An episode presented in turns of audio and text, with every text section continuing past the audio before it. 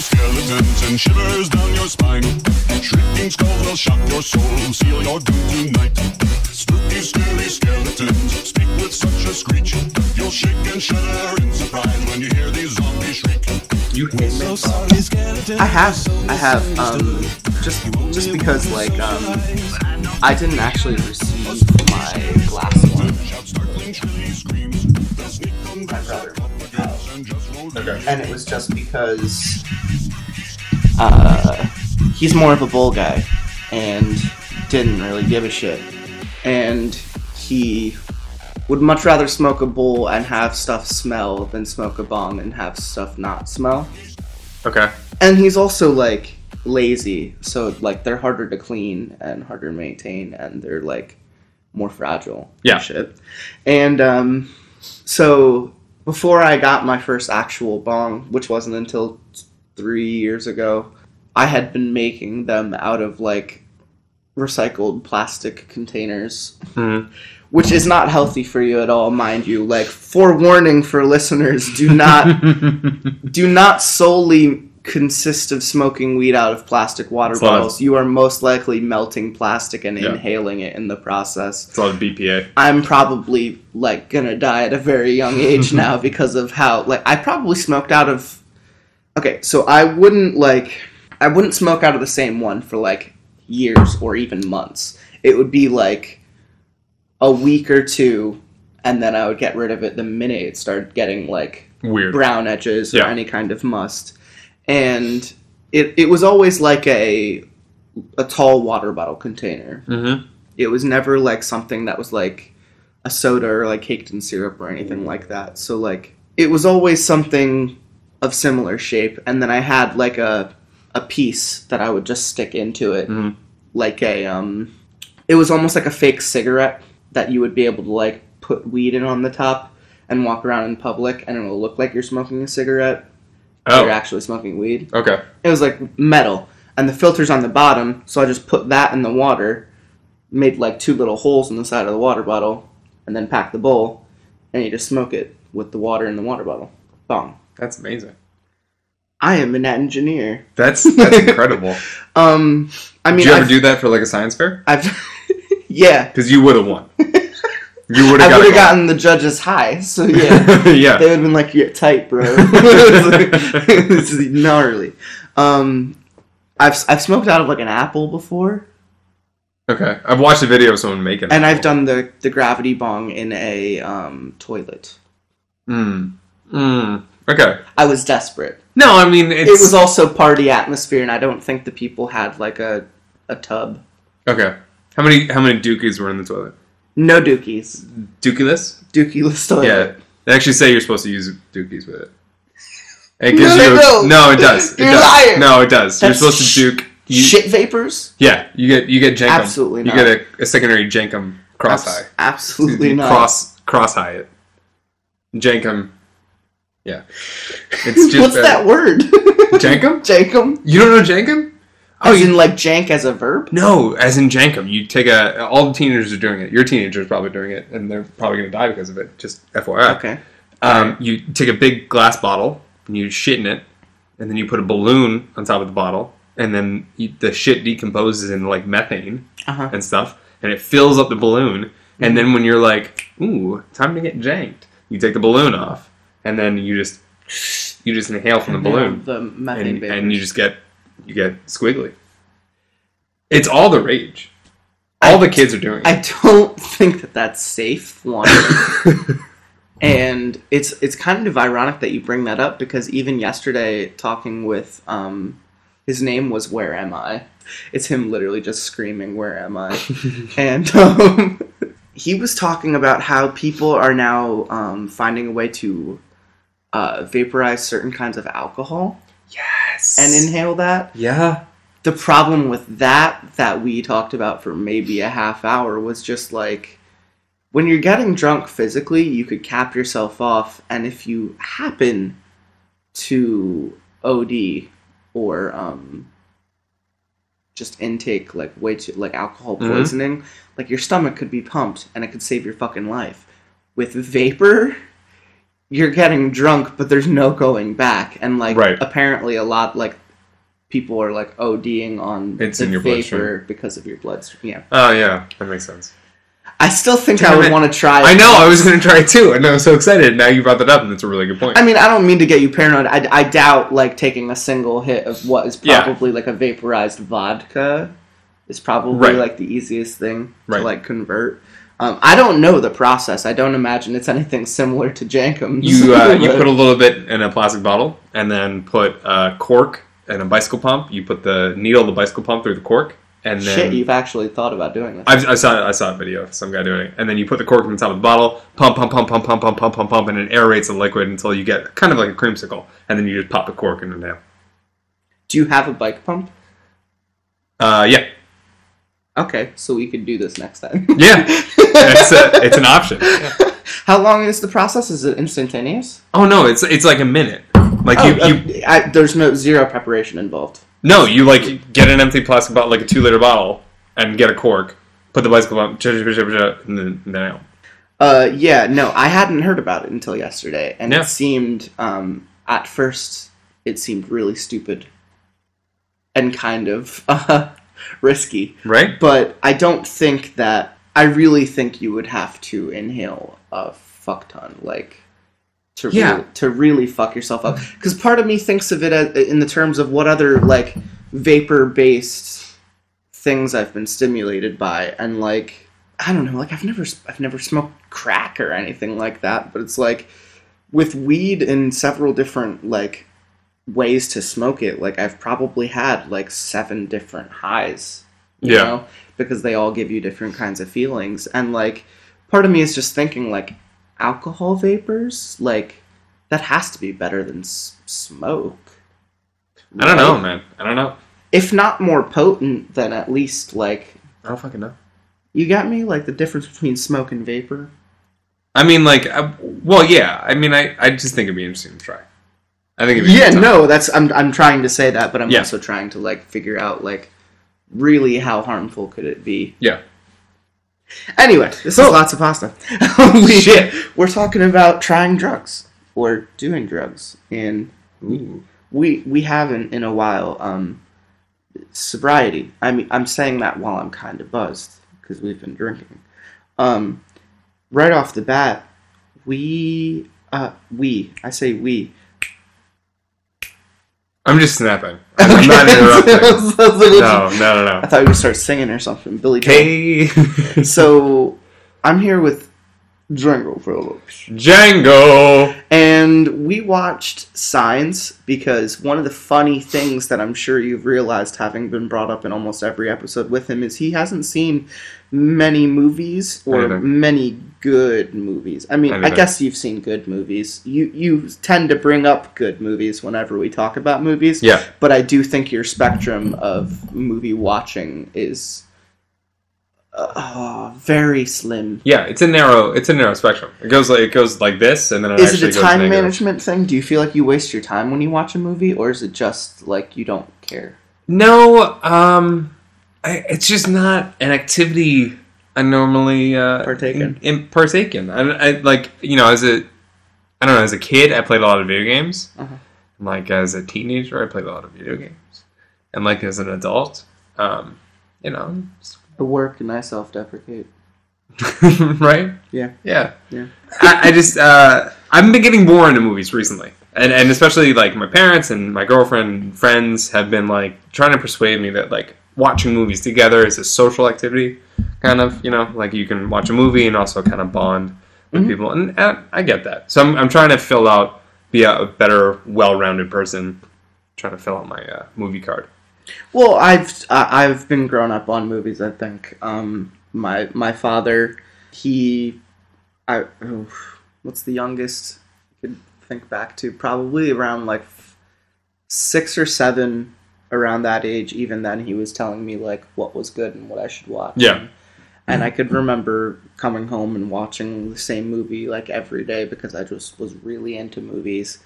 And you know, back then it was like um, E.T., Mm-hmm. Jurassic Park. Um, I even saw like Close Encounters of the Third Kind when I was like nine. and I even thought that was badass. Like I imagine most kids probably didn't give a shit about Right. that that logical or scientific, but even I was just like, ooh, aliens. Right.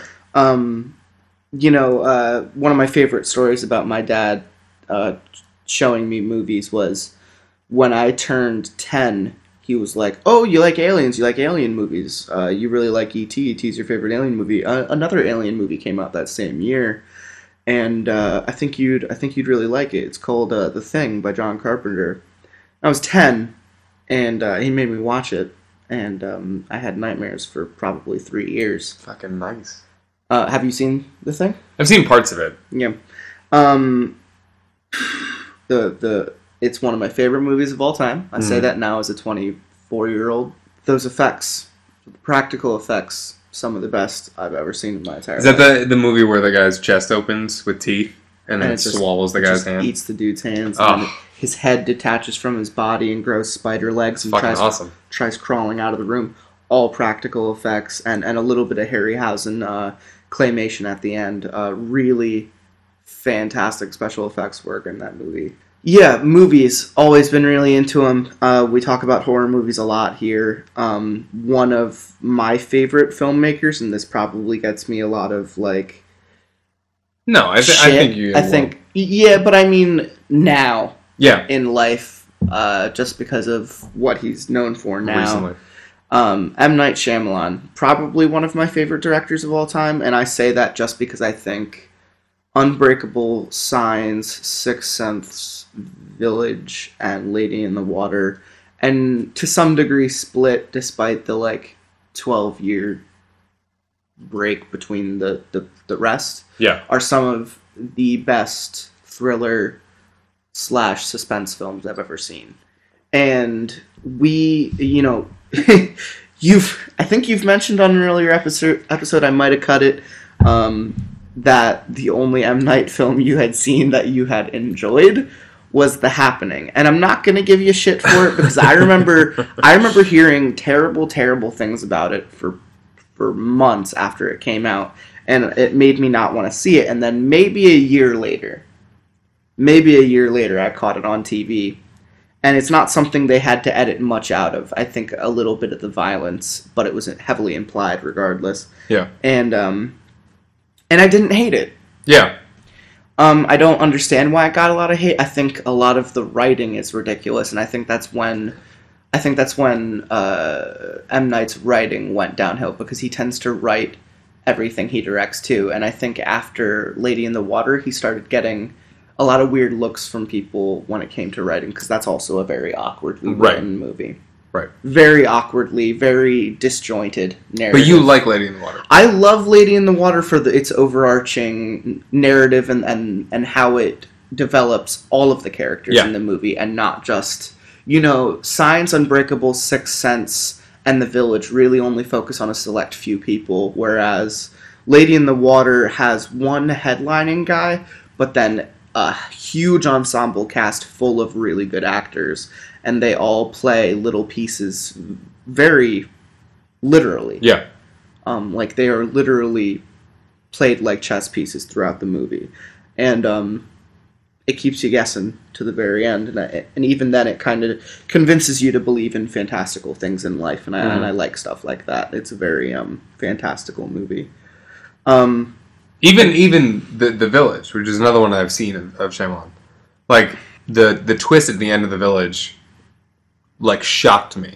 Like I saw it in theaters and I was I was speechless. Like it was Absolutely. very well done. and I'm I'm not the kind of person who you know again sp- I don't spoil many things, but this movie is probably 12 years old. Yeah. Vil- Village. Yeah. um, probably like 12 years old. At least so if you 10 years haven't seen it, like get over yourself. The whole like they're fake, they're not fake feeling that you get in Mhm. the end with Adrien Brody's character, um, that floored me. I loved the whole like they're fake, we just made them up notion, Right. and then you kind of see one that doesn't look anything like the rest of them Yeah. and you're just like, shit. I think that was one of the coolest things that he's ever done, and then you know the whole twist after that. I, I think that's what kind of waters down that movie as far as my love for Shyamalan, I think The Village is probably the weakest out of the five that I mentioned. Okay. But um, I still don't hate it. I still Mhm. consider it one of the better original thrillers that ever happened within the like 2000s to to 2010 that Yeah. that decade. Um, we watched Signs today, and Signs is one of my favorite of his movies. And as we were talking during the movie, um, you don't see an alien invasion movie from this point of view, from this narrative. And I thought it was really clever and Mhm. really well done and really well acted. I think every time I watch it and every time I watch Unbreakable or Sixth Sense, it's like I'm just watching regular people. And and it, Yeah. again, we t- we also mentioned that because it's a PA thing, maybe it feels a little bit more at home for me. Maybe I do romanticize his movies more because they're they're almost all of them are filmed in PA Right. around places we've lived around, but like I didn't think of that when I was 10. I didn't think of that when I was 12. Like I only now like being like a film buff do I really think about that when I'm watching the movie, but it doesn't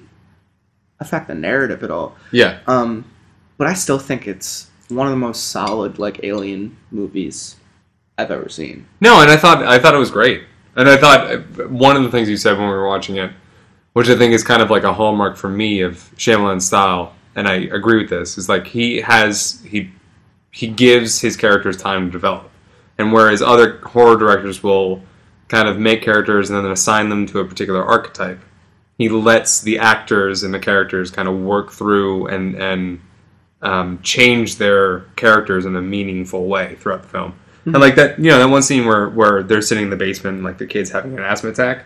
Like, there's no, you know, I can't think of any other horror film in recent memory that would have that, have like a you know actual father son interaction for like three minutes of screen time with like dramatic music and, and whatever. I don't know that anyone else would choose to pause on that.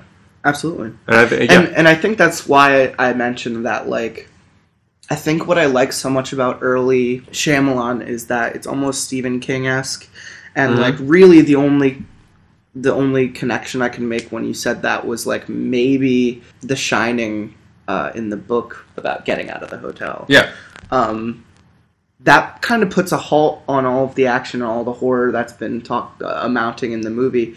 And then you go and you watch the Kubrick film, none of that shit happens. So it's like you could. I, I doubt you've watched the uh, the readaptation, the three part series, the three hour no, movie. It does do that, and it's very it's very well done, and and I think the readaptation does a lot of different shit that the movie didn't do, including like the Garden of uh, the Animals. the hedge. Yeah, the Animals. hedge animals Yeah. and the hedge maze and stuff. Um, regardless, I think what made early Shyamalan his writing is a little preachy. All of them are. hmm It's something you got to get over. A lot of people are able to suspend their del- uh, disbelief when they're watching uh, movies, but for some reason, with Shyamalan's like very realistic approaches, a lot of people think the writing in all of his movies are pretty shitty. Right. And I don't think that's You don't fair. agree? Yeah. I don't think that's fair. But um, anyway, you you enjoyed yourself. You enjoyed- Yeah, no, it was a good movie. Signs. It was, it was good. I want to see Unbreakable. Unbreakable's really good. Mhm. I think Unbreakable's my favorite M Night movie, and I remember I saw him at Comic Con two years ago when he was unveiling Wayward Pines. He did the first. He showed the first two episodes like a week or two Yeah. before Wayward Pines came out. Also, not a great show, but he No. he directed the first two episodes, which were the two best episodes in the series. I just remember uh, someone walked up and asked him like, "You ever gonna fucking write a sequel to Unbreakable? Like the ending, like the ending implies you're going to?" And he was just like, "Nah, man, ship sailed." Two years later, Split comes out, and everyone's just like, "Shit." What is that like a sequel to Unbreakable? Fucking well, all right, fine. God damn it! How do you? I've been telling you for fucking I've been telling you for months. cool ass club, and I'm not invited. You it's cool. see it's fine. Unbreakable. It's fine. Well, then I'm not going to. I'll take your advice. I won't do it. Absolutely. Shit. Maybe it was that guy. Maybe he owes royalties to that guy at Comic Con. Maybe he met up with that guy afterwards and was just like, No, he didn't even do that. He doesn't. He wasn't nice enough to do that. I He thought he was just just be like, fucking idiot. no. He went. He went into the hotel room that night and he was like, "Holy shit! What the fuck am I doing?" People really liked Unbreakable. Unbreakable was like my best thing. He has like a mirror moment. he like looks in the mirror and he's like, he's like, After Earth, Will Smith, what am I doing? Because we know he already had that moment with He puts on Avatar. lipstick. He just Yeah. looks at himself in the mirror. Who am I? He breaks the mirror and he's like, split. so, that's that's how he did that. That's where he came up with that poster. Hurled himself off the hotel dock. Me, He broke every bone in his body. That's not fair. they called me Mr. Shyamalan. No, no. Sarah, you're bleeding very bad. I've lost a lot of blood. Okay, so we're gonna jump into the stories now. Um, fun fun fact: we uh, I made a bit of a oopsie Huh? in episode thirty-one, I believe, with Django Phillips. Uh, we read stories called "Confessions of a Deep Sea Diver," and it wasn't until I was done editing it that I realized there was a part three, and I fucked up. This is a this Oh. is an informal apology to listeners, but also fuck you. I, am I? We are offering a refund though. Am I? yeah. Here's no- www. yeah. Here's nothing. Suckaball. We um we read series on your episodes, but this was like a part three of a series that had ended a couple years ago. So I Yeah.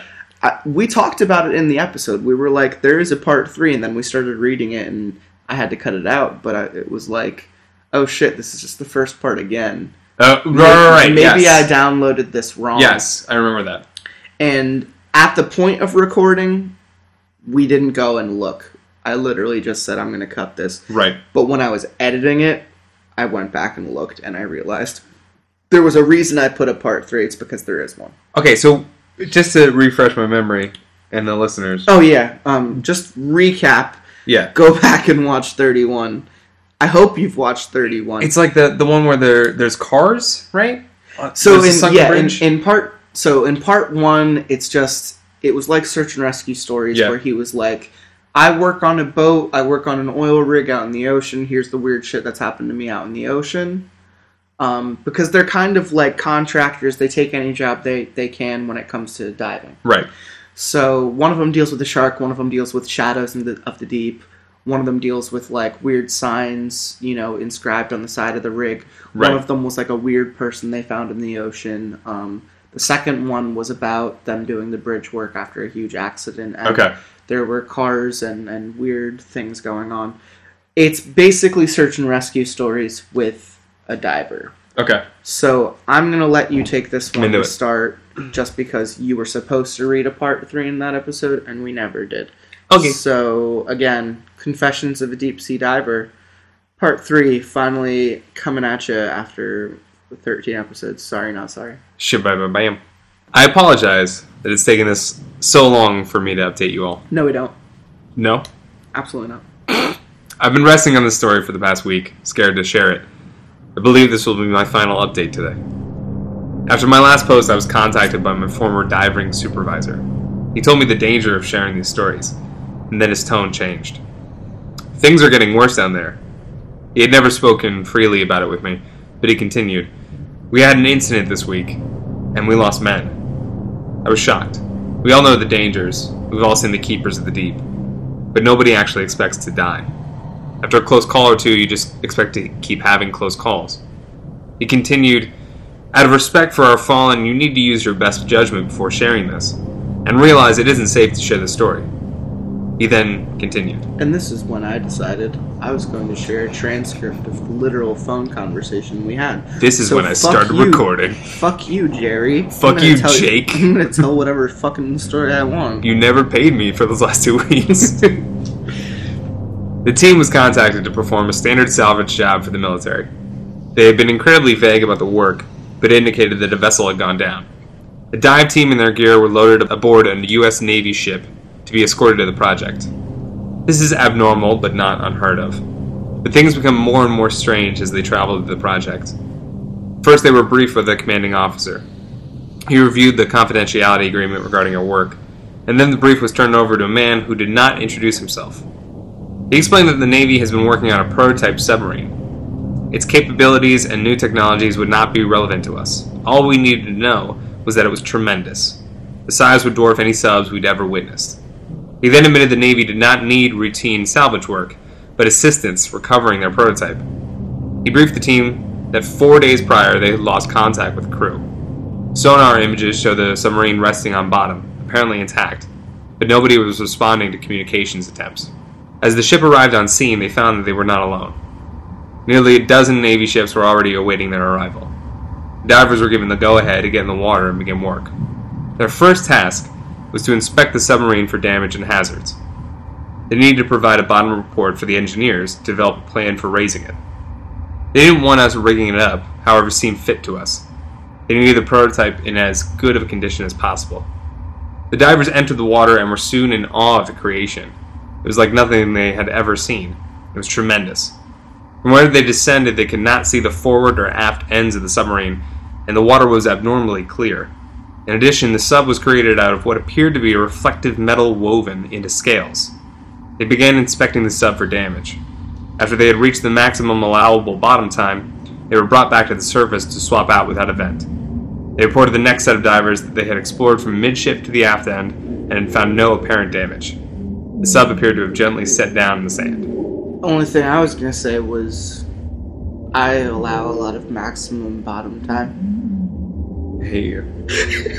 Fucking hate you, You so don't. much. You want to switch off? yeah. The next set of divers entered to inspect from midship to the forward end. They began advancing while inspecting for damage. About 10 minutes into the dive, one diver began tapping on the hull. Immediately, both divers reported that they could hear people inside the submarine banging against the hull and shouting out. They couldn't understand what they were screaming, but the message was clear they were terrified. The supervisor reported that they found evidence that the crew was still alive. The divers continued advancing. It was about five more minutes before their next report. There were carvings across the submarine's metallic scaled surface. Hieroglyphics had been carved into the submarine and appeared to stretch from the very front of the submarine toward the midship. Still, there were no signs of structural damage that would have caused the submarine to cease functioning. The divers returned to the surface, and the commanding officer was given a full report on the day's findings. The team was assured that the submarine was capable of sustaining the crew. They were eager to retrieve it, but the crew was believed to be in relatively little danger. As day two begun, divers descended with instructions to locate four specified locations. Engineers needed to verify that they were still structurally sound for attaching and rigging. Immediately, the divers reported that they could still hear the banging coming from within. They began locating the rigging points quickly and easily. As they approached the forward end of the ship, just within the region which was covered in carvings, they noticed a figure moving about. They both saw it, there's no denying it, but it soon disappeared from sight. The divers were unable to figure out where it had gone. They agreed to quickly find the remaining two points. It was quick work. The two remaining points were located. All four were intact and readily available for use. As they readied to return to the surface, they were informed that there were two more locations they were being asked to inspect. There were supposedly two hatches, port and starboard, that the engineers had insisted needed to be checked. Supervisors were wary. The engineers up here got uneasy when they heard your reports of something moving around the ship. They stepped inside, and when they returned, insisted that you find the two hatches. I'm not sure what's going on. They're being very ambiguous, so please be cautious. The divers returned to the area in question and began closely re examining the area. As they worked, they soon saw a figure emerging from the submarine. It was dragging a body out of the hatch. They froze and watched it as it pushed the hatch close and began dragging it into the distance. They then approached the spot and realized the hatch was almost indistinguishable between the scales and carvings on the submarine, but it was there. As they were reporting this, hatch began to open again. Topside lost communications with the two divers. It was sheer panic on topside. The tenders were reporting strain on the divers' umbilicals. Standby diver donned his helmet and prepared to get in the water. The umbilicals began violently shaking and pulling. The standby diver was clearly terrified, but nonetheless approached the side of the ship prepared to enter the water. The strain on the umbilicals released, and suddenly the lines went limp in the water. A few moments later, air bubbles were erupting to the surface. The supervisor grabbed the standby diver and told him, Get the divers and get the fuck out of there. He entered the water and began tracing out their umbilicals. His goal was to follow the umbilicals to the divers in distress. As he followed the umbilicals, he saw the air violently erupting from below and continued deeper. He reached the source. The umbilicals had been cut free of the divers and were pumping air into the water. Knowing the divers had no air supply, he urgently searched the area for the two divers, and after five minutes he had found no sign and was ordered to inspect the hatch. He frantically made his way to the hatch, hoping beyond hope to find the divers alive. Don't fucking do that. I've never said umbilical so many times. Umbilical. No, umbilical. As the umbilical. The doctor Intact. used the umbilical to try and locate the baby. Found it. it's real easy. It's, it's, it's it's right a there. vagina right there. it's right there. Ma'am, Baby- can you stop screaming? baby Quick, right I here. found I found your baby. I slipped him. It's- Sorry, he's fine. He's, He's- literally attached to you. He's fine. Do you understand how babies work? You don't want me to cut it? Fucking fine. As he approached, he found the hatch open and saw the two bodies laying on the floor. He entered the space to retrieve them. As he did, he noticed several figures in the darkness of the room. He grabbed the nearest body and began pulling it as the figures rushed toward him. They were instantly upon him, tearing at him in his gear. In fear, he released the body and attempted to flee to space. In the struggle, he freed himself and rocketed to the surface.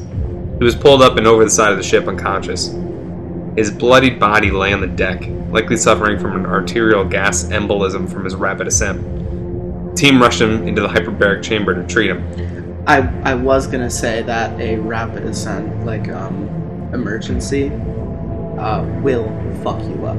There was one thing I was absolutely told because I, I had a bit of a scare with an air tank when I was in training. Mm-hmm. At some point mid dive, I was choking. I was I was breathing in on my tank, and my meter had gone from half to zero Okay. in two seconds, and I was literally breathing in like hiccup sips of air. Yeah. And I immediately, I was probably 40 feet down. I immediately went over to my dive instructor, grabbed his spare rebreather, and took his unit, and he just stared at me like, "What the fuck is going on?"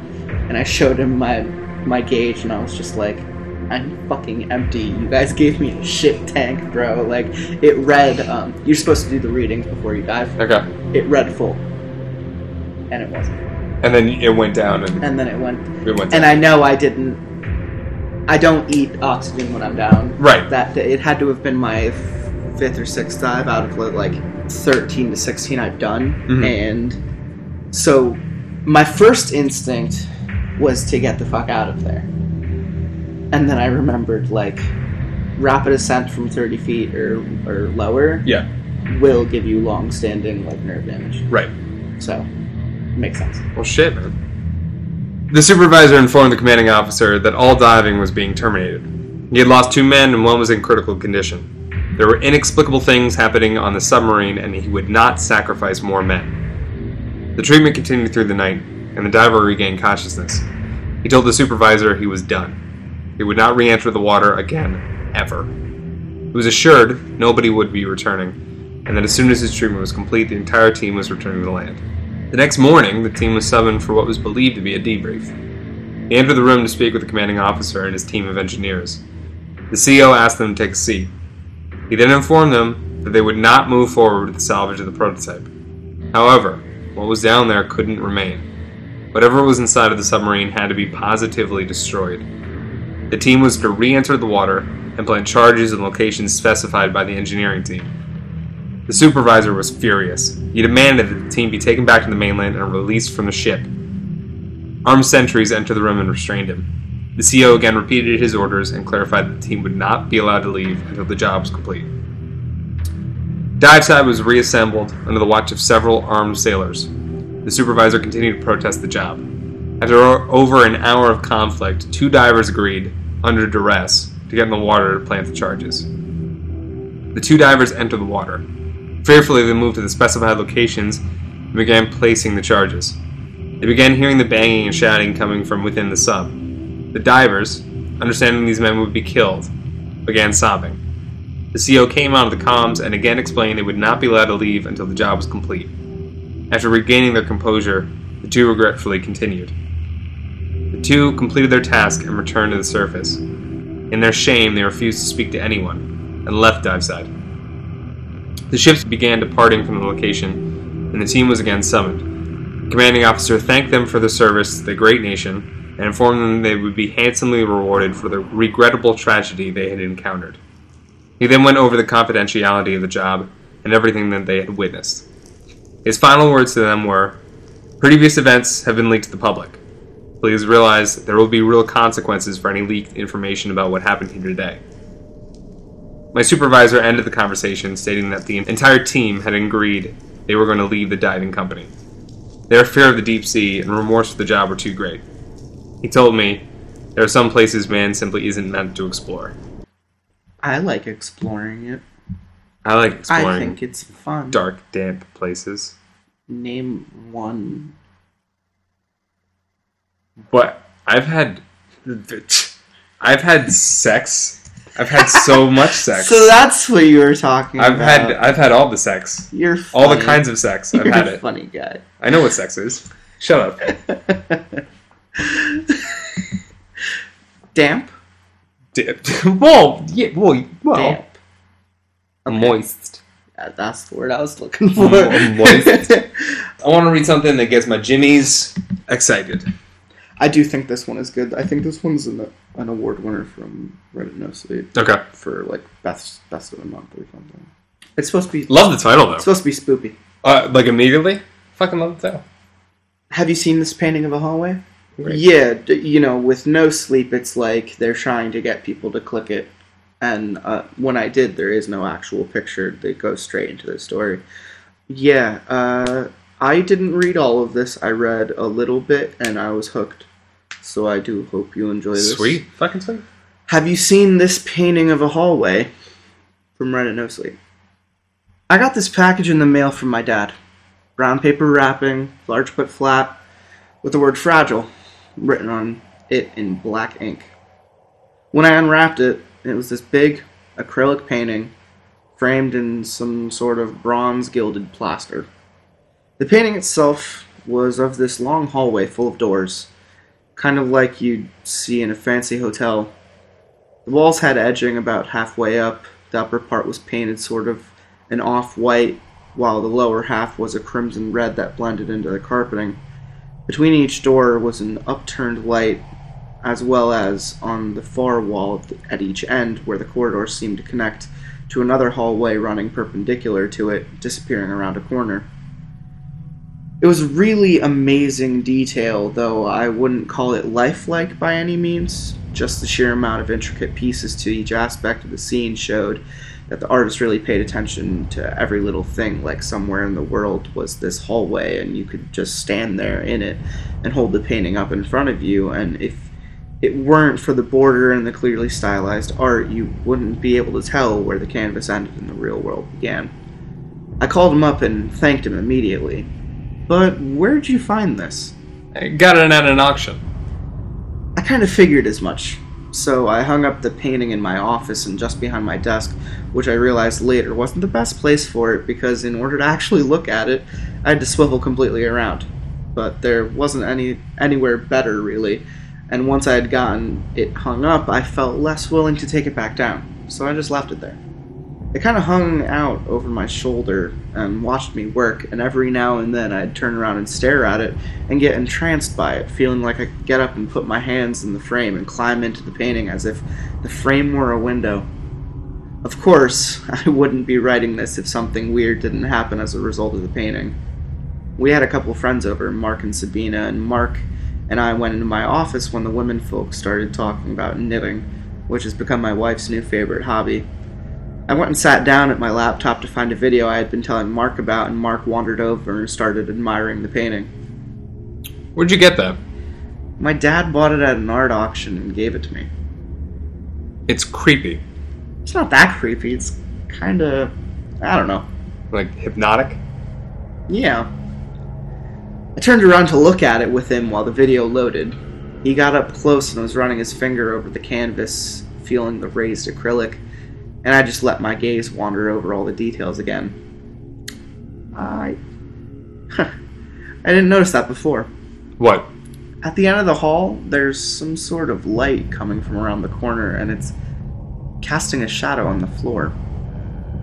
I got up and looked closer because I really hadn't spent a lot of time studying the far end of the hallway. There was definitely some yellow and some darker colors, making what looked like the shadow of a person coming from around the corner. I even reached out and touched it to make sure it wasn't just some trick of the light in the study making it look like there was a shadow in the painting. But I felt the paint, and sure enough, it was actually there in the painting. See what I mean? Mark said.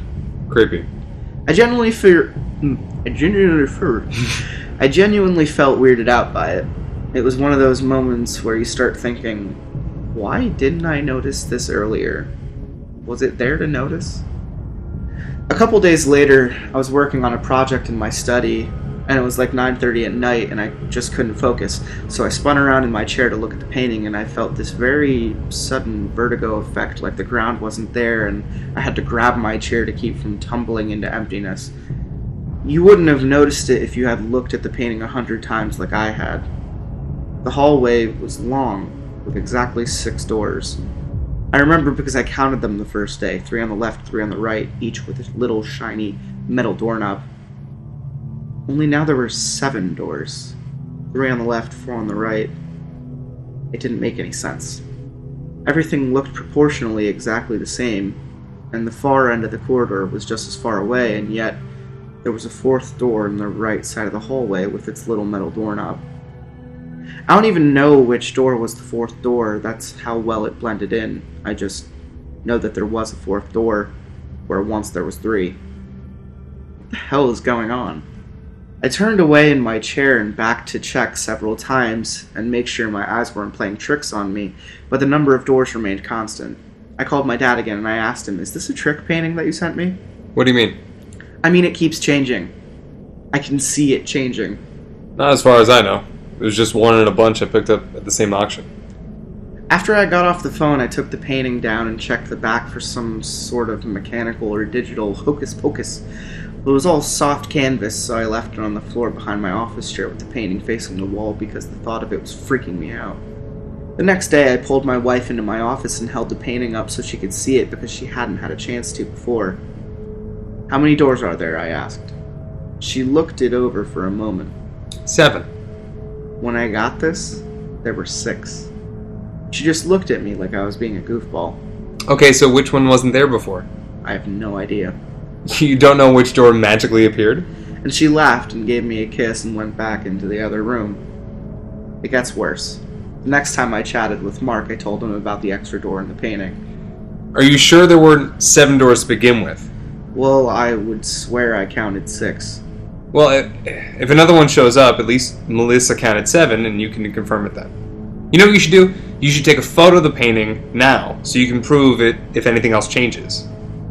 What a great idea. So I got my phone and took a photo of the painting. Two days went by, nothing. On the third day, I walked into my office and there was a man staring at me. Well, I mean, it wasn't. I can't say that it was a man or a woman. Hell, I can't say that it was human.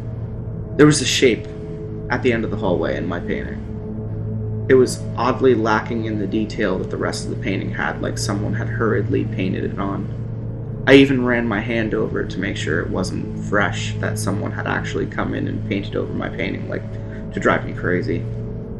It was really there. And the look of it scared me more than anything else, changing painting included.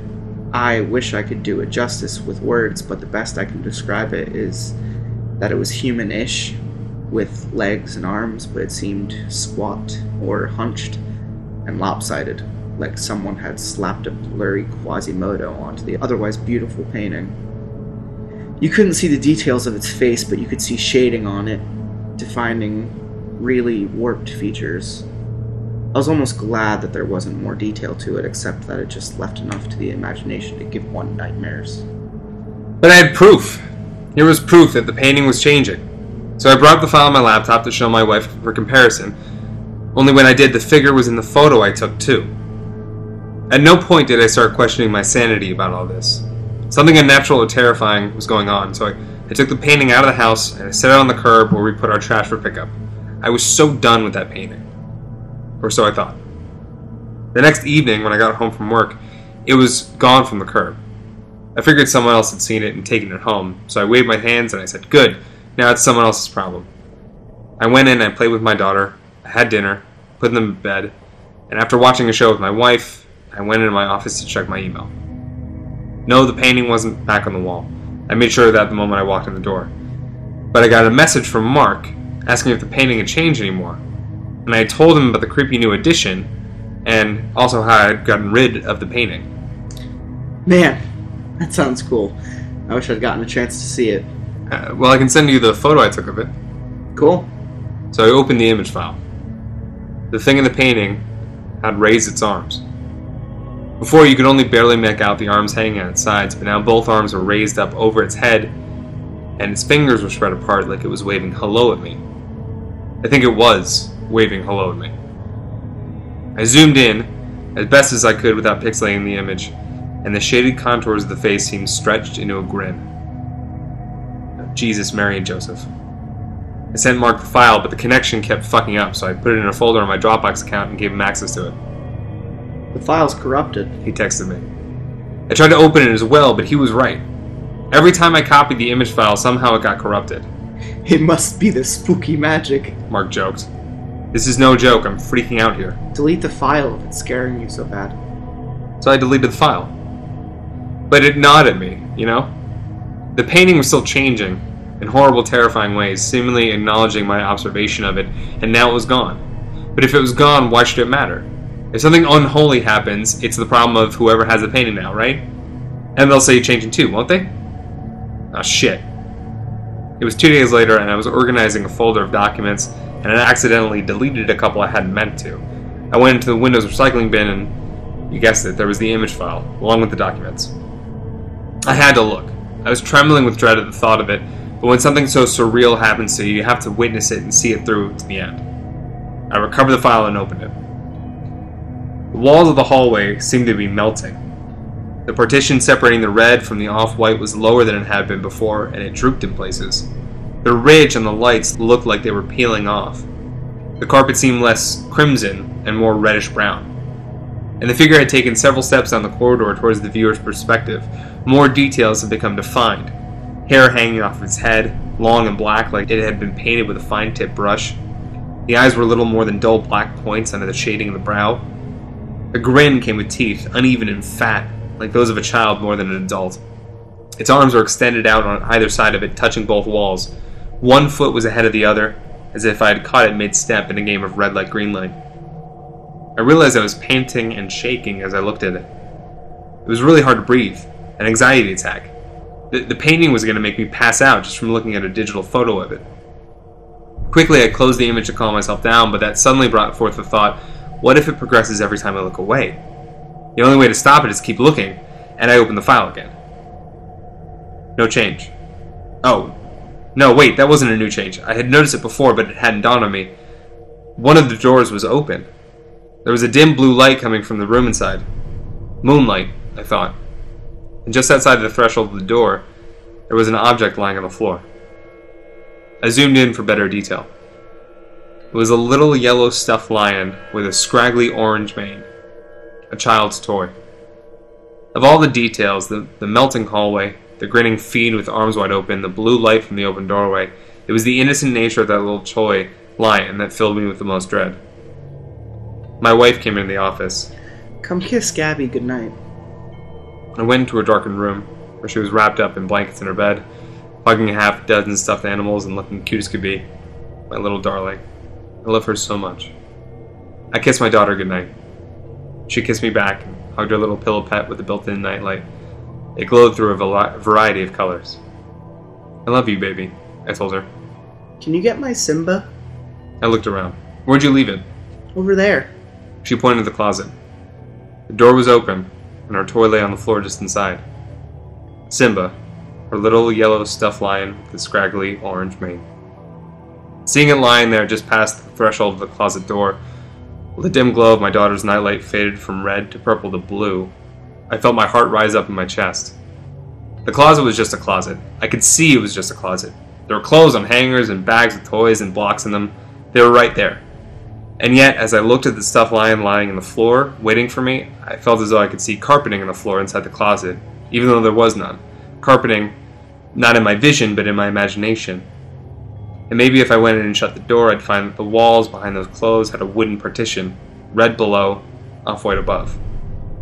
And maybe there was something hunched and terrible shambling its way towards us even as I stood there staring at that toy. I walked briskly, trying not to look half frightened as I was, snatched up Simba and shut the closet door. My breathing was heavy, like I just run a mile, and I struggled to avoid gasping for breath as I tried to calm myself down. Hey, did that poster fall down? I asked nobody in particular, then pretended I was trying to adjust a cat poster that had been on the floor by a dresser for months, and shoved the heavy dresser over so that it partially blocked the closet door. Here's Simba, sweetie. I handed the lion to Gabby, gave her a quick hug and a kiss, and I wished her good night before rushing back to my office. The painting had changed, as I knew it would. The open door was closed, the toy gone from the floor, the hallway was dimly lit with yellow light from the melting lights again. But the thing, that not quite human fiend, was standing right outside the now shut door. Its body turned to face it with both hands pressed up against the door itself, like it was running its hands down it, caressing it and its head turned towards me, still grinning that awful, frightening grin full of gnashed, crooked teeth. Oh god, how close had it been? No, it's just a closet. The hallway is not there. It's not real. None of this is real. I've put up signs around the neighborhood, knocked on doors, asked everyone I know and many I don't know if they know who took the painting. I need to find it and get it back. I want to tear it, shred it in my hands, throw it in a fire, and watch it burn to ashes. Jesus God in heaven, I hope it didn't end up in some landfill. I've learned the awful truth. All doors lead to the hallway. I don't know the rules. There don't seem to be any. I thought, okay, this thing is bound to a painting. But then the digital photo I took of the painting began to change too. Then my daughter's toy appeared in the image, and in a panic I barricaded her closet. I wish I could tell you how it works. All I can tell you is that if you are the one who ends up with it, it's too late. I'm sorry. For over a week, I hunted for that painting. I had put it in the side of the road to be carted off on garbage day, but someone saw it and picked it up, took it home with them. Who? I don't know. Do they see it changing? Is it terrorizing them now? What do I do? It eats at you, not knowing. I refused to open the image file, afraid to see what it showed, certain that the hideously deformed creature would be twisting the knob on the door that presumably leads to my daughter's bedroom.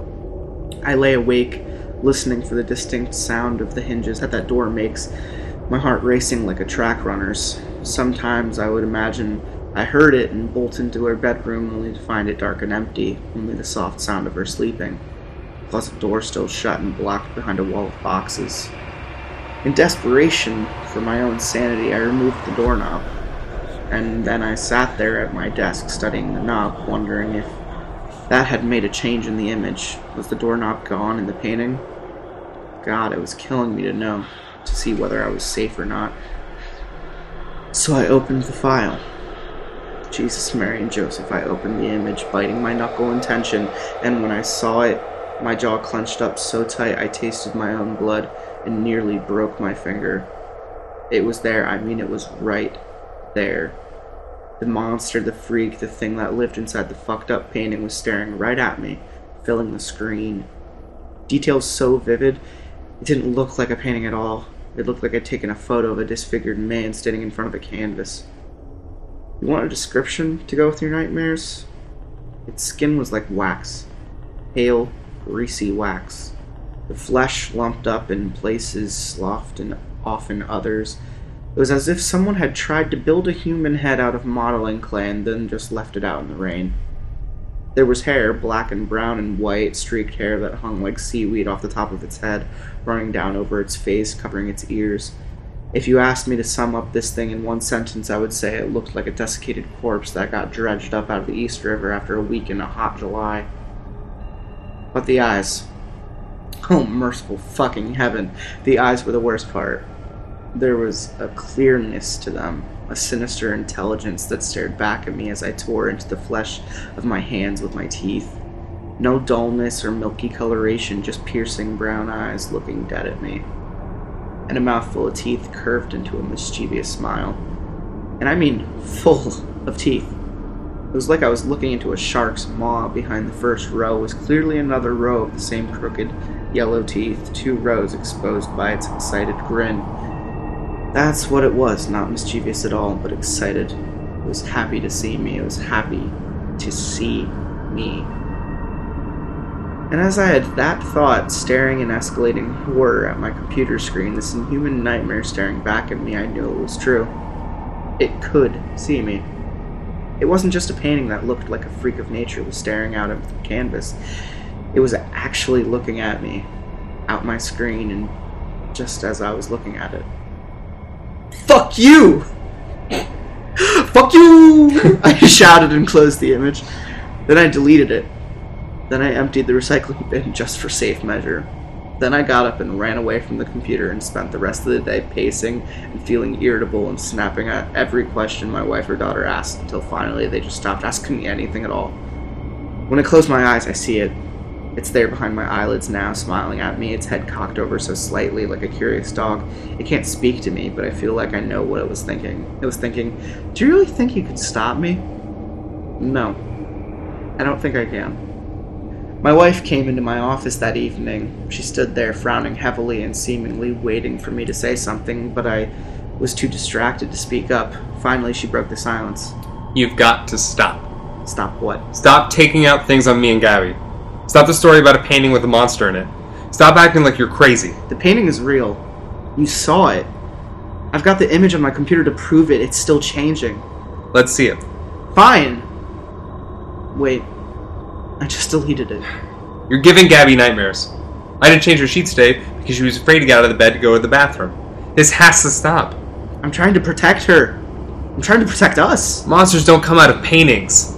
She threw her hands up in frustration. You're a grown man. Stop acting like a child. Stop scaring your child. It's real, God damn it!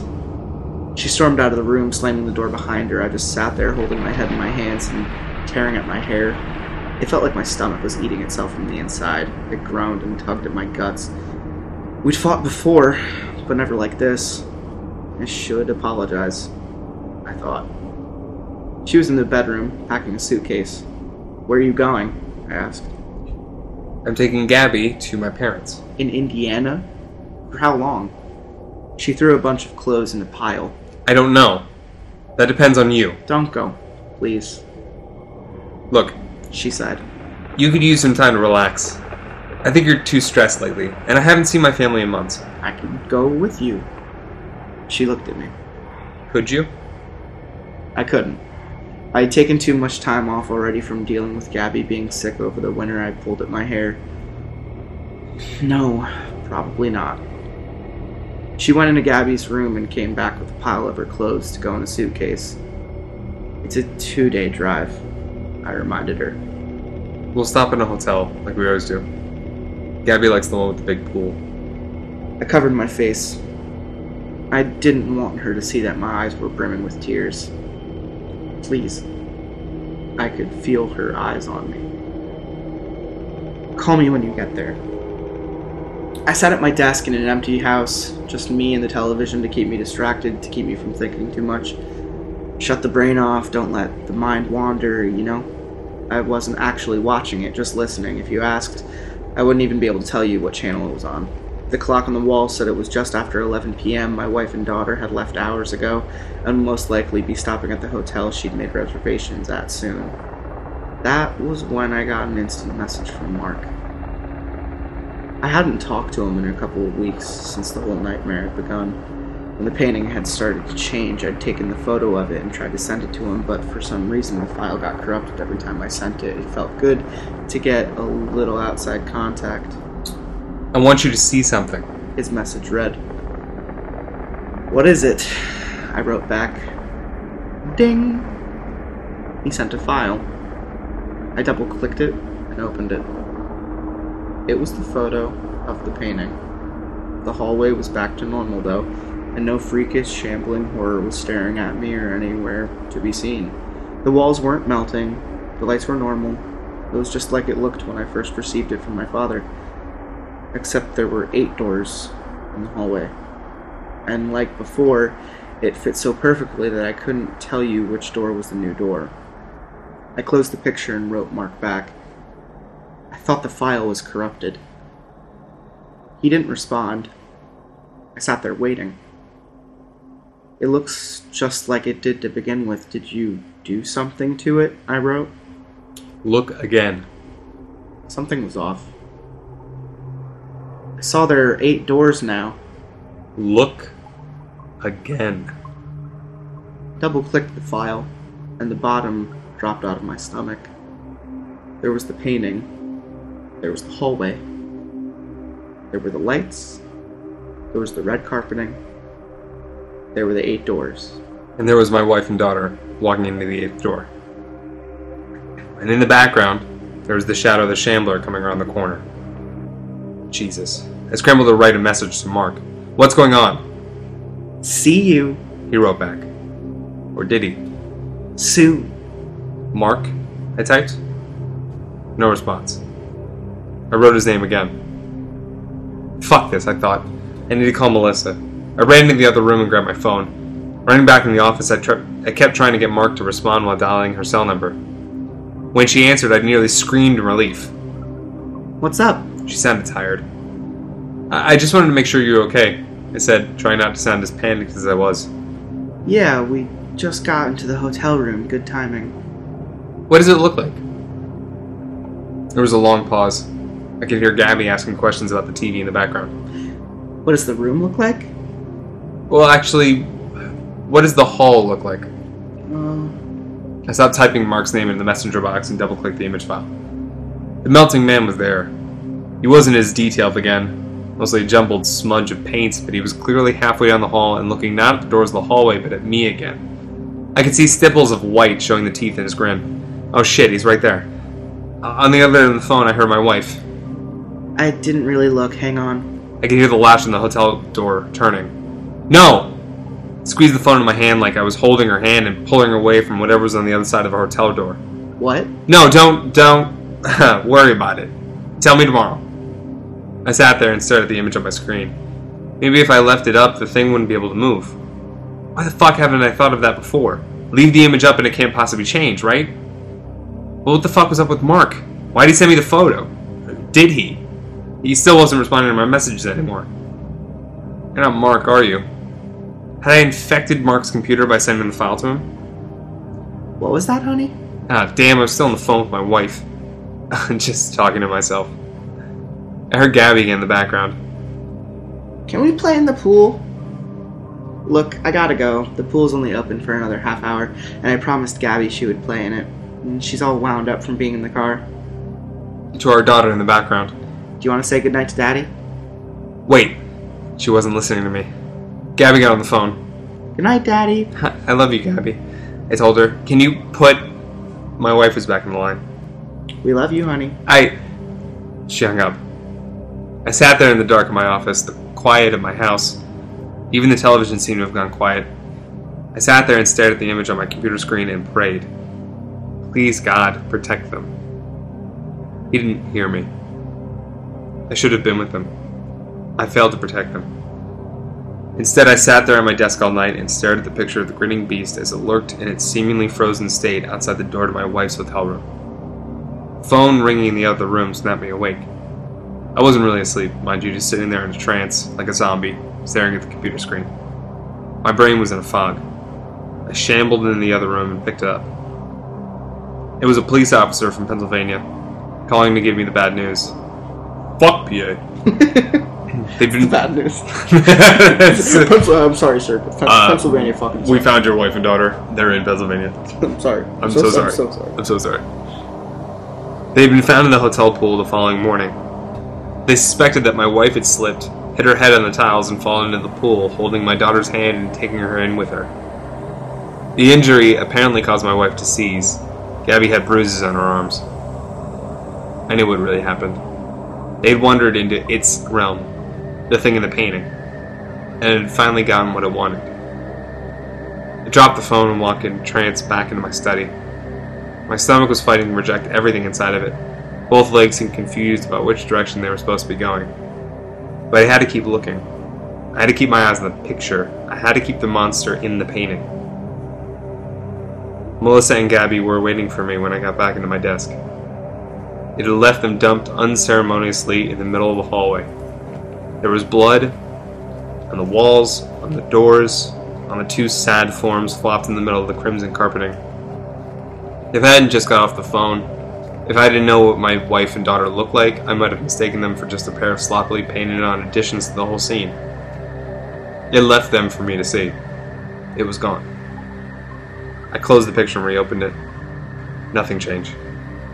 I closed the picture and reopened it. Nothing changed. It it was supposed to come from me. It was my curse, not theirs. When I finish writing this, I'm going into my daughter's bedroom. I reattached the doorknob to her closet door earlier today. I'm so sorry, Gabby. Daddy loves you. I'm so sorry, Melissa. I'll see you both soon. Oh. He went to PA. is what He went to. Pennsylvania. He went. To, he reattached the doorknob, and then it was like, oh, well, I'm done with that DIY project. Yeah. Let me just go to PA. M Night Shyamalan makes all of his movies in Pennsylvania. what uh, what do you think? I liked it. I thought it was fun. I remember reading it and get thoroughly getting thoroughly spooked. Yeah, it was spooky. It made me uncomfortable. There were parts of it that made me uncomfortable that I thought um uh, I I recently uh, quick played Layers of Fear. Okay. Um, Do you like it? I did. Yeah, I liked it too. I did. Um, I don't think I've talked about it, but it was um, it was jump scare the game, Yeah, it and is. uh, and I thought that got a little gimmicky after a while, but I really appreciated the art style, and I couldn't help but let my mind go there when uh, we were reading that story. Yeah. Just now, um, just imagining the kind of like um, long, ugly hallways and that kind of like even the world like gets all painty and oily Mhm. at points in the game. And that's immediately what I thought, and it was just very unnerving and also kind of like shining like is, is also what I imagined like a kind of pristine yet creepy looking hotel.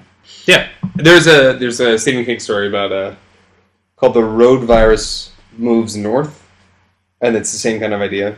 He gets a, a, a painting at an art auction, uh, at a, not an art auction, at a yard sale for this kid who like hung himself. Starts driving north, and the painting starts like changing, and it changes very incrementally. But it's this guy in a Trans Am. He's got like a tattoo on his shoulder. He's got like a switchblade. He's like a fucking punk, and he's like, ugh. He's got like a crazy smile and uh, it zooms out and like shows him on the bridge or whatever and basically you find out that he's like on the bridge to like where this guy lives and then it goes and it kills his aunt and then it goes farther north and it goes into his house and it drags him out Wasn't it a part of the um, Graveyard Shift compilation of stories? Yes it was in one yeah I do believe I've read that. Yeah. I do. I do like uh, Graveyard Shift. Yeah, it was in one of his one of his short story things Um, just because I like ending all of Django's episodes with search and rescue django just because I like ending all the episodes with search and rescue stories, we're gonna keep trying to do them. Just keep getting them done. Um, a lot of people really like these when they talk about your episodes. I think uh, one thing they always talk about is that like sometimes the episodes are are good, sometimes the episodes are a little slow. Yeah. But no matter what, they know they can always look forward to like a search and rescue story that kind of continues this like compilation effort. Word. This one is a continuation of the U.S. Forest Service stories found on Reddit No Sleep, uh, but this one is under the um, assumed title of Ranger EW, as in initials EW stories. Uh, it's one of the spin-off ones because we've already read the vanilla right search and rescue. It's Edgar Wright. all, all of this, yeah, all of this is the added material. they were out looking for this 11 year old boy joey who'd gone missing near a river of course the first thought was that he'd fallen in and drowned but when they brought dogs out they led search and rescue officers away from the river and up to a very densely for de- uh, huh, huh, huh. Uh. you want me to start? No, I don't. Here we go. Ah. Of course, the first thought was that he'd fallen in and drowned. But when they brought dogs out, they led search and rescue officers away from the river and up into a very densely forested area. When we do searches for people, we search in a grid pattern, and we search every box of the grid incredibly thoroughly. What EW's team noticed right away was that a very strange pattern was emerging. Dogs in alternating boxes were picking up Joey's scent, but losing it when they overlapped with another box. If you think of a checkerboard, Joey's scent was being picked up in random black squares, but never in red. This, of course, didn't make any sense, because how could the kid bounce from an area to an area without leaving a scent in each place he passed? EW and his partners pass into a new box of grid, and EW notices a set of stairs about 50 yards away. Fucking stairs. Come get your stairs. He tells his partner that they need to go check it out, but his partner flat out refuses. He tells EW that he's made it a point never to go near any stairs he sees, and that while it may be routine, he's not to pretend that it's normal. He tells EW that he'll wait in sight while EW checks. EW says he was irritated, but he felt for the guy and he didn't push him on the subject. I walked over to the stairs. They were small, kind of like stairs to a basement. I don't really feel strongly one way or the other about them. The stairs, I mean, so I wasn't scared or anything. I guess I'm like everyone else, I just prefer not to think about them too much. Anyway, I went over and I could see that there was something lying on the bottom step, sort of curled up. My heart sinks, because of course you always hope for the best. And we were confident that we'd find this kid alive, because he'd only been missing for a few hours. But I knew right away that it was him, and that he was dead. He was curled up in a little ball on the step, holding his stomach. It looked like he'd be in horrible pain when he died, but I didn't see any blood, except some on his lips and chin. I radioed in that I found him, we got his body back to command. That poor family, they were devastated. The parents couldn't understand how he'd be dead because he, he'd only been gone for such a short amount of time. And on top of that, we didn't have any obvious cause of death, which just made it worse. I figured he'd probably eaten something poisonous, since he was holding his stomach when I found him, but I didn't want to guess. It's hard enough to hear that your kid is dead, let alone have some stupid search and rescue guy guessing about what happened. But they took him away, and I went home and tried not to think about it. I hate finding dead kids, man. I, I love this job, but it's one of the reasons I, I left. I got two daughters, and the thought of losing them that way just. He choked up a little here. I'm not great with emotional stuff like that, and it's always sort of awkward to see a grown man cry, so I didn't really know what to do. He pulled himself together eventually, though, and he kept going. We don't always hear back from the coroners about cause of death. It's not really our job to know, I guess, and, and sometimes if they think it's foul play, they won't tell us because of the legal bullshit. But I've got a friend who works for the sheriff's department, and he'll usually pass along any interesting info if I ask. In this case, though, I actually got a call from him about a week later. He asks if I remember the kid, and of course I do. He says some seriously weird shit is going on. He tells me, EW, man, you're gonna think I'm crazy, but the coroner has no idea what happened to this kid. He's never seen anything like it. My friend goes on to tell me that when the coroner opened the kid up, couldn't even believe what he was seeing. The kid's organs were like Swiss cheese. Quarter-sized holes were punched clean through just about every single organ this kid had, aside from his heart and lungs. But his colon, his stomach, his kidneys, and even one of his testicles were full of these clean holes.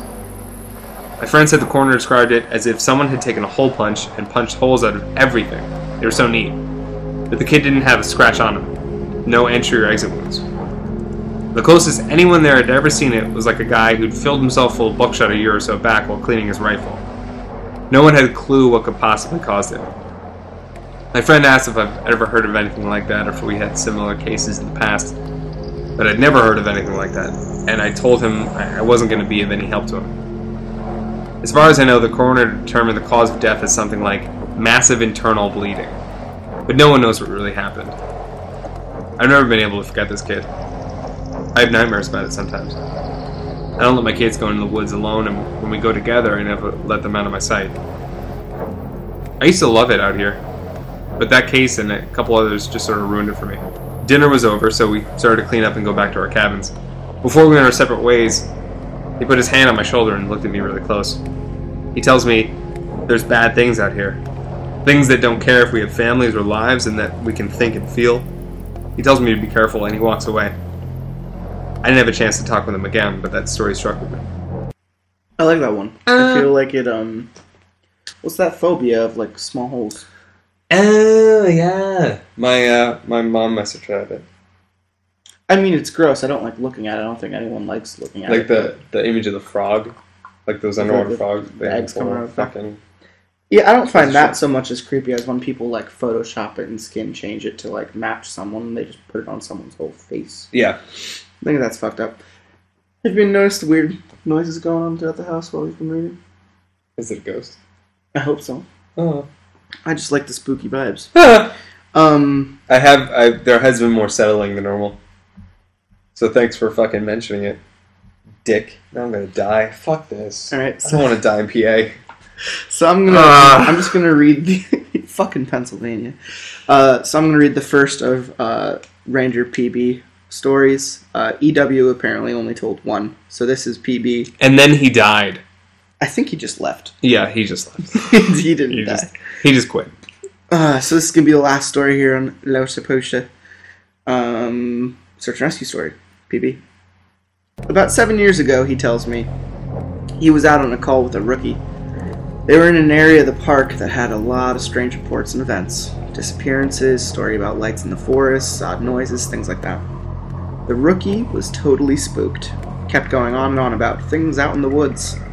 According to PB, the guy wouldn't stop talking about the goat man just on and on. Goat man this and goat man that. Finally, I told him that there was a plenty else to be afraid of out here that was very real, and that he'd better get over this thing with the goat man. The rookie wanted to know what kinds of things I was talking about, and I just told him to shut up and walk. We crested a little ridge. Hmm. there was a staircase about ten yards ahead. The rookie stops dead in his tracks and just stands there looking at them. I tell him, see, that's something you should be afraid of. Rookie asks me what the hell these things are doing out here, and for some reason, I just open up and tell him the truth, or what I've been told is the truth. I could have gotten in a lot of trouble for doing what I did, and I could get in a lot of trouble for repeating it to you. But you're a nice kid, and I want you to stop looking into this. Put while you're ahead. So I'll tell you what I know, under the condition that you never breathe a word of this to the soups. I told him I wouldn't say a word, and he double checks that our radios are off. When I first started out, we were a little less tight lipped about them and other things that happen out here. We warned people before they were even hired that there was weird shit going on. I guess the Forest Service was tired of having such a massive turnover rate, and they wanted people to know what they were getting into. So they started having people sign these agreements that they wouldn't go to the media about what they were going to see. The FS didn't want to scare people away, so the last thing they needed were spooked rookies running off to the media with stories about ghosts and haunted stairs. But eventually, they found that the agreements weren't necessary. People not only didn't want to talk about what they saw, they wouldn't. A few times, media tried to talk to people when our kids or hikers would disappear, and no one would say a word. Can't really explain it. I guess we just don't really want to admit anything is wrong. This is our job to be out in the woods every single day. We don't need to be spooked. And the best way to avoid that is to pretend like everything's okay. So I'll tell you everything I can think of, and after that, I'm done talking about it for good. And I expect you to not bring it up around me, ever. The stairs have been out here as long as the parks have existed. We have records going back decades describing them. Sometimes people go up them and nothing happens.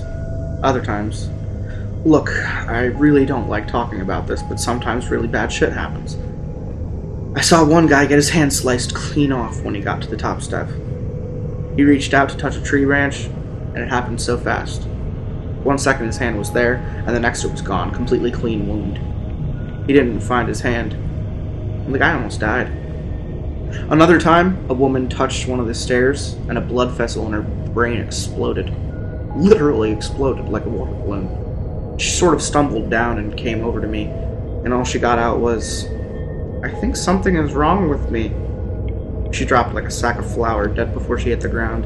I'll never forget the way the blood leaked out of the inside of her eye. Before she died, I watched it turn red. I watched it happen, and there wasn't a single thing I could do to help. We warn people not to go anywhere near them, but there's always at least one idiot who does, and even if nothing happens to them, something bad always happens. Kids go missing as we're on the trail. Someone dies the next day, cut in half in a completely safe part of the park. I don't know why. but Something bad always happens. I don't know exactly why they're out there, but it doesn't matter. They're here, and if we're smart, we tell our new officers exactly what they're capable of. We were both quiet for a little while. I was afraid to talk because I wasn't sure if he was done. He looked like he wanted to say something else, and finally he spoke up again. Have you ever noticed how you can't find the same ones twice? I nodded, expecting him to continue, but he just stayed quiet, walking alongside me, and eventually he started a story about the biggest deer he'd ever seen in the park. I didn't bring up the subject again, and I didn't press him for any more stories. He dropped out of the op the next day. Apparently, he left before the sun came up. He said he was sick. None of us have heard from him since he left. What the fuck are the stairs about, man? Stairs. Oh my God. Stairs. Why Come get your stairs, stairs. Forest sale. Forest stair sale. Come pick up your stairs. We're having a mega blowout sale. It's just a stairs. All forest stairs are 50% off. Get your fucking hand cut off. You want your hand? Fuck hands. Get Aneurysm stairs. Stairs. Kid losing stairs. Normal stairs. We got all Carpeted kinds. stairs. We got all kinds of stairs. All your stairs. Oh man, I, I don't know, but I like it. Yeah. I'll say that much. It's weird. It's weird and unexplainable, and therefore I enjoy it. Do you know what would happen if two of those stairs met each other in the forest? They would make a smaller set of stairs together. They'd have a staring contest. I don't want to do this anymore. oh, that's good. Staring contest. I got it. Different. It's a different kind of the word stare. Right, that's where the that's where the comedy comes in. Yeah, that's where the humor the humor just hits you and it doesn't let go. I've been working on my Jeff Goldblum laugh from Jurassic Park. Oh, okay. is, it, is it okay? Yeah, no, I love that that part where he goes, "Welcome to Jurassic Park." You know where he says that? What you got in there, King Kong? oh, good times. I got holes in different area codes. That's exactly what he says when he's in the pterodactyl exhibit. It's funny because in Lost World he describes how many ex-wives he has, so it's kind of like he is saying he's got those different area codes. Yeah, Oh That's what I'm shit! So this was lots of pasta with Django Phillips. Django. And Captain Death. I hope you had a fun time listening to us. Um, anything you wanted to add? Fuck stairs. I don't like them. Put an elevator in your house. You're gonna die. The, your stairs in your house are gonna kill you. what if elevators started appearing in the woods? Oh God. Where do they go? Elevators Who need a shaft, though, don't they? Exactly. These are just elevators in the woods. Elevators. Don't press any buttons. Fuck that. Just make sure you live in a one-story house. For the Like- rest of your life. Yeah, yeah, it was fun. Thanks for listening, folks. Fuck you guys.